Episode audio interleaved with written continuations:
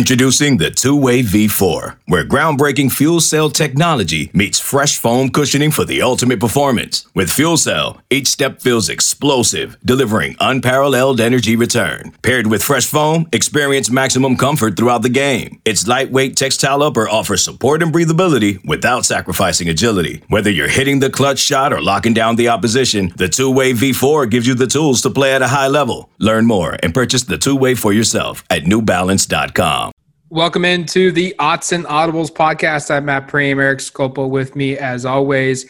And today we are going to wrap up our defensive side of the twenty twenty preview and take a look at Oregon's D Bs going into the twenty twenty football season. But first, I want to remind you guys, you can subscribe today for one dollar for your first month at duck territory dot com, nine ninety-five thereafter that.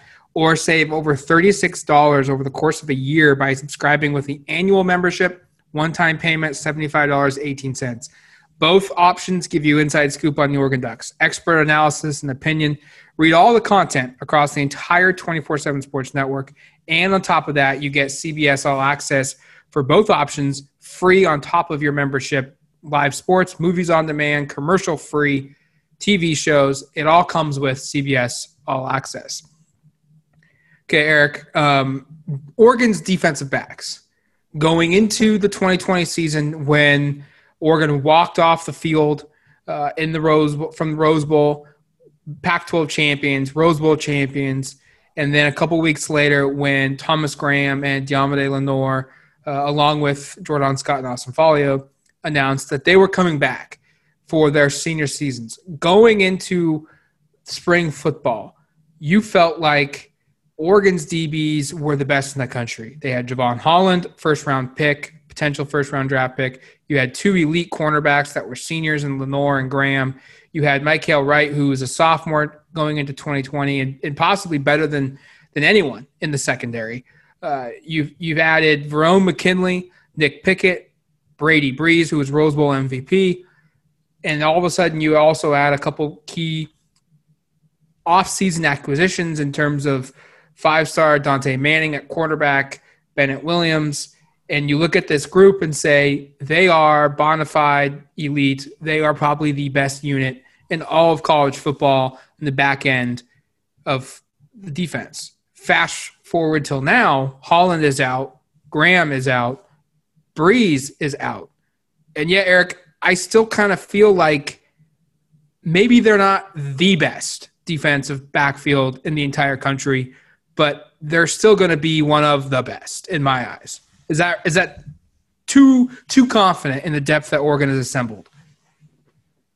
I think give me a couple of games and I'll have a better answer on that, but I certainly don't think it's ludicrous to suggest this is going to be a really good defensive backfield.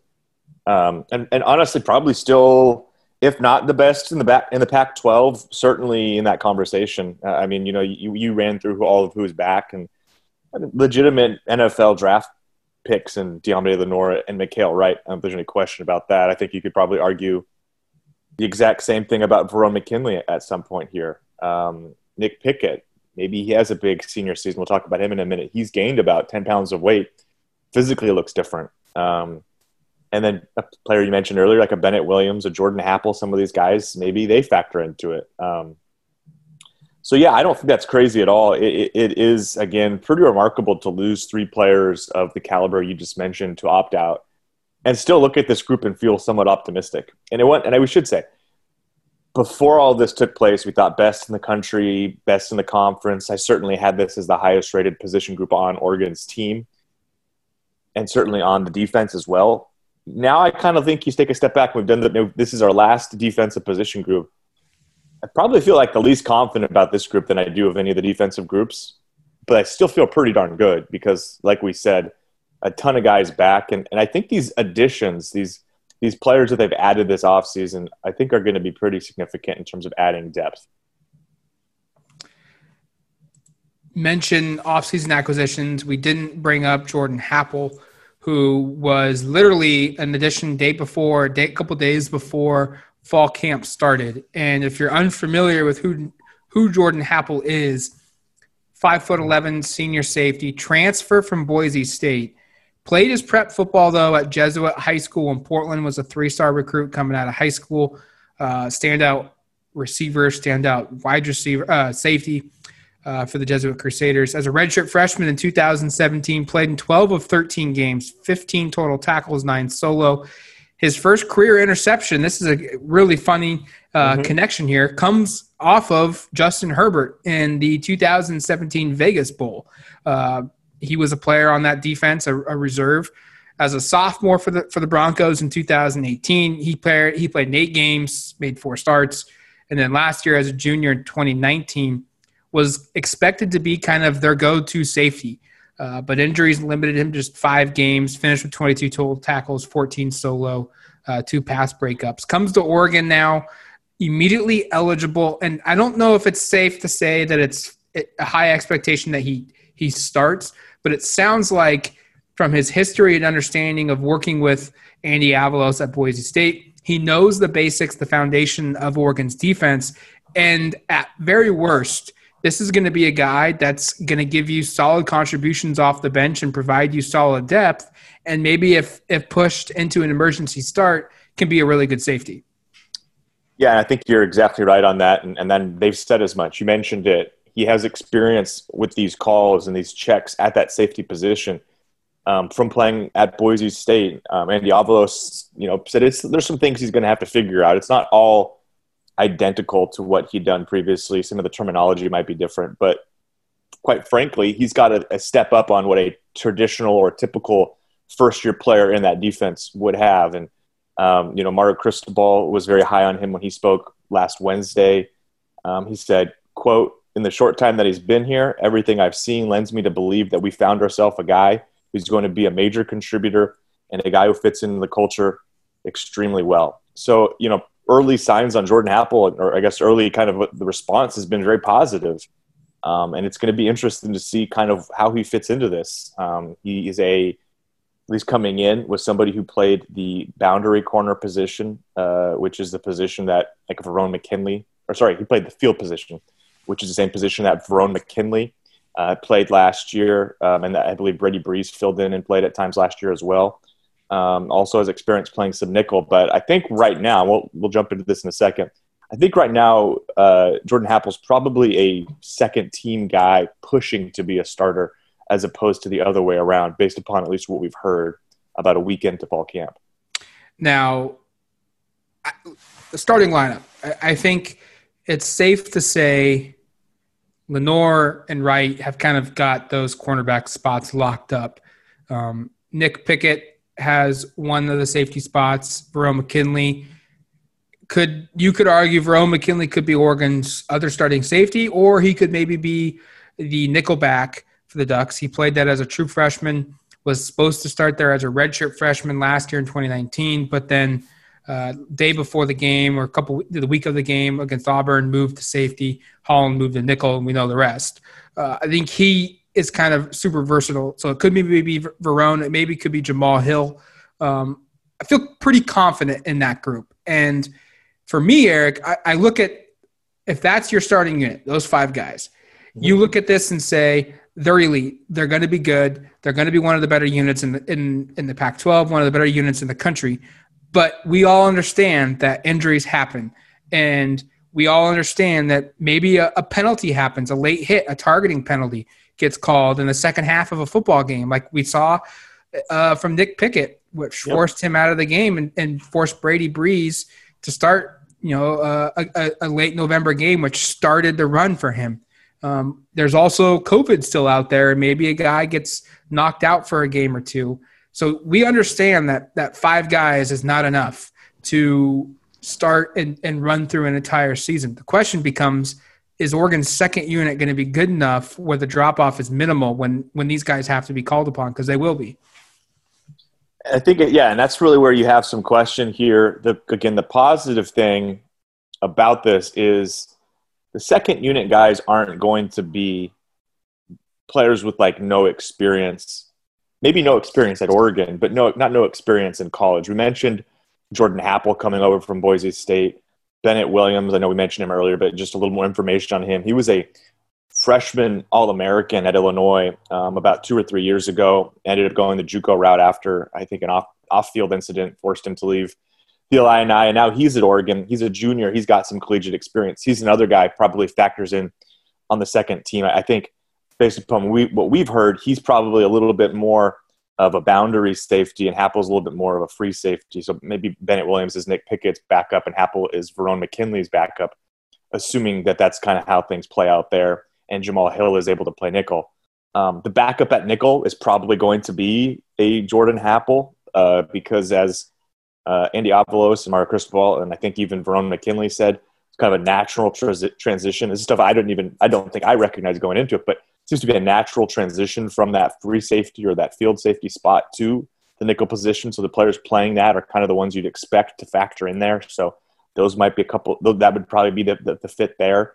Um, and I think at corner, D J James is a guy we were talking about not long ago about being a starter. And we felt like, hey, he would probably be the weakest starter of the group, but we didn't feel like he was going to be a huge detriment to this team. Um, certainly feel not, not, nothing has changed in that regard since. I know um, Nick Pickett, I asked him about what it was like having Deommodore Lenoir back, and he, of course, we should note, Pickett and Lenoir played together at Salesian High School down in the L A area. This is like their sixth or seventh year playing uh, football together. But Pickett said even if Lenoir had to come back, they were going to be pretty confident because of what D J James has shown. So I feel pretty good about him at the one backup corner spot.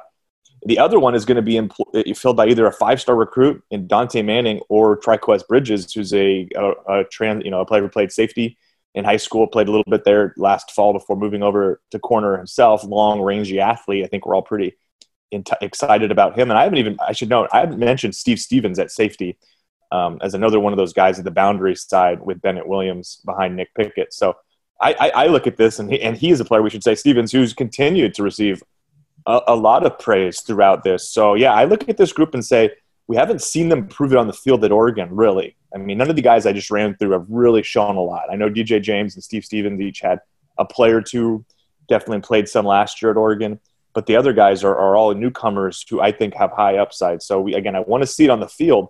But I don't think you look at this group and think, oh, boy, they couldn't they couldn't sustain a loss or two here. I think they've got the, the depth behind them to at least be serviceable um, if they have to deal with anything like what you described earlier.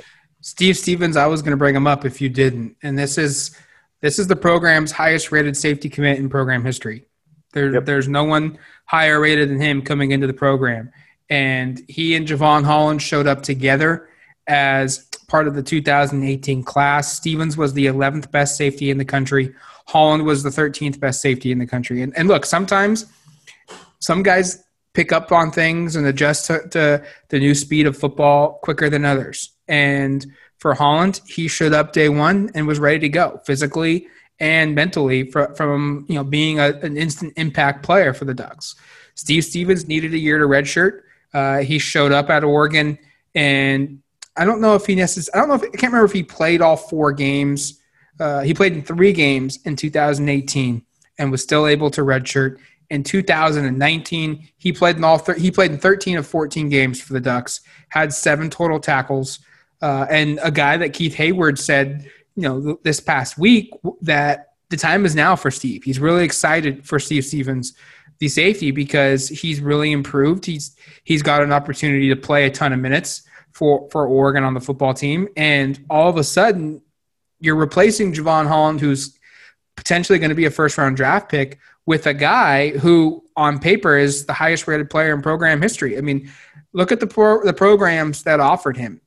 Andy Avalos at Boise State offered, A S U offered him, L S U offered him, Oklahoma, U S C, Washington, uh, Washington State, Notre Dame. Uh, some of these schools, big-time programs, offered him a scholarship out of, out of high school. And look, the reality is is he's needed a little bit of time to to, to get himself ready to play. But at the same time, I think you can also argue that Jevon Holland was probably better than expected immediately when he stepped on campus and kind of won that job immediately. And so it's Steve's opportunity now to, to get more playing time. And in theory, Oregon could be getting a guy that's a high-level athlete. I don't think there's any question he is that already. Now it's just what can he provide. And quick quote here. Um, well, a couple, I'll run through a couple quotes from Cristobal about the defensive backfield here. Um, the first thing he, you know, we should know uh, earlier this week, he he wanted to run through, and media members aren't at practice, he wanted to run through some guys who'd stood out. And he he he named four or five players in this defensive backfield that, that had stood out, and first acknowledged the leadership of Nick Pickett and Verone McKinley as special to watch. It's got to continue to grow and improve, and it can never let up. And then uh, this was the one that was in reference to Stephens, and I thought was pretty notable. He says, I see Jamal Hill and Steve Stephens really jumping out on tape. They understand what they're doing. They're playing fast. They're making plays. And you love hearing that with those two guys, um, just singling them out. Again, that was not after somebody asked a question about either of those two. That was voluntary, that he thought those guys – those are the second – by the way, that's the second pair of players he mentioned when he ran through this. And he, he mentioned about two dozen guys. And the second names, he I don't know exactly what the order was, if this was just off the top of his head, how he had it written down or whatnot. But he certainly, the fact that this was, you know, near the near the first group that he mentioned, I think is somewhat notable. Um, so I, I'm with you on Steve Stephens. I, I think I don't expect him to start. I think we've already kind of run through what the starting lineup will likely be, and we've heard really good things. And again, I just mentioned the quote and read it from about Pickett and McKinley. We've heard good things about them at that safety spot. I think those two guys are going to start the season there. I think Jamal Hill is going to start the season at nickel, and we already know the, the corners. So I'm not expecting Steve Stephens to start, but I think when he does see the field, he's going to be a, a capable player. And then one other player we haven't mentioned yet, and I, I don't know exactly what his impacts are going to be this season, but just we have to talk about Daewood Davis, um, yeah. you know, and, and, and just what he's done. And we know we've mentioned it before, but uh, – coming back, and it looks like basically being now a full-time defensive player. They've they've shown the well. We've received a couple of batches of photos that have every every and every one of them has Davis wearing the green jersey that is reference you know that, that represents the defensive side of the football in practice. Seems pretty clear he's playing there after he was expected to play wide receiver. And I know we ran through this last week, but you know back and back back and forth, back and forth, back and forth, he has gone. And again, um, this quote I thought really summed it up from Mario Cristobal. I can't say enough about him. Most unselfish guy I've ever seen, handles a lot and manages a lot. I'm so proud of him. He's tough, tough, tough, tough in every sense of the word. So um, I, I just think, it, again, he, he's become a bit of like a, a cult hero on, on duck territory dot com. I know a lot of support, a lot of fans for Daewood because of what he's gone through and, and also the, the, ch- the changes in positions. I'm really curious and excited to see how he might fit in on this defense. Again, supposedly playing some corner. Um, last year, I think he was working on the field side uh, where I, I, we expect Mykael Wright to start. So maybe he's another name to, to know there, along with Dontae Manning and Trikweze Bridges on that side. Let's end the show with this. Last year, I feel like it was Mykael Wright and Verone McKinley who kind of became new names in that secondary group that were like, okay, these guys are good. They're not the best players in the backfield, but in one or two years, they could be. Um, for me, I'm going to look at this and I'm going to say that that next guy who at the end of the twenty twenty football season, we're going to say this, this guy's ready. He's going to be a star in twenty twenty-one and an all Pac twelve caliber guy. I'm, and I'm, I'm going to go with Jamal Hill. I, I think the sophomore played in fourteen games as a true freshman for the Ducks. He's in a position to start at nickelback right now. Uh, Verone McKinley says there's going to be a little drop-off between Jevon Holland and Jamal Hill. Um, I, I look at the body type that Hill is, six foot one, two hundred pounds, very big dude, very aggressive safety, uh, can play cornerback, can, can, can play safety. That's why he's at the nickel spot, on the line, off the line. I think at the end of the year in twenty twenty – going into the twenty twenty-one season, we're going to be talking about Jamal Hill as an all-caliber, all-Pac twelve type player going into that twenty twenty-one season. Same pick here. Um, I, I still remember the first day of fall camp last year of not knowing where he was going to line up exactly. And you see him with the nickel group, and I was a little bit skeptical because of his body type. I mean, he is a huge kid. He's built like a linebacker. He, he's – Six foot two, every bit of, I think, two hundred five pounds is what they list him at. I mean, he's a muscular, fit two hundred five pounds. He's not carrying any bad weight. And I still remember, and I can't remember if it was our photographer, Gary Breedlove, or if it was Kevin Wade. Um, we were watching a drill, and he went up for, it was just like a, you know, you have the defensive backs backpedal twenty yards on the field, and you kind of throw like a pop fly to them, and they have a chance to practice intercepting it. And he leapt way, way up in the air and made a one-handed catch. And we have that photo. This is the very first day of last fall. And we have that photo somewhere in our archives. Again, I don't remember who took it, but that kind of, that's kind of the image of, in my head of him, of just like the upside athletically and everything he can bring together. Is he is a, an incredible athlete at his size, and the one-handed catch he made, again, I haven't seen his ball skills really in play other than that. That stuck with me of like, this guy, the upside, he could make some incredible plays. And again, we don't, just because you make a great one-handed catch on your first day of practice doesn't mean you're going to be a superstar. I think that's a, a, a crazy expectation to place on somebody. But that always stood out to me of just like, boy, he looked the part, and then he made some plays that really turned my head. And that was just day one of his first college practice. It's going to do it for us here on the Autzen and Audibles podcast. Thank you for listening to the show. We've got special teams coming up that will wrap up our entire series on Oregon football going into the twenty twenty preview season. For Eric, I'm Matt. Thank you for listening to the Autzen and Audibles podcast. Talk to you later, folks.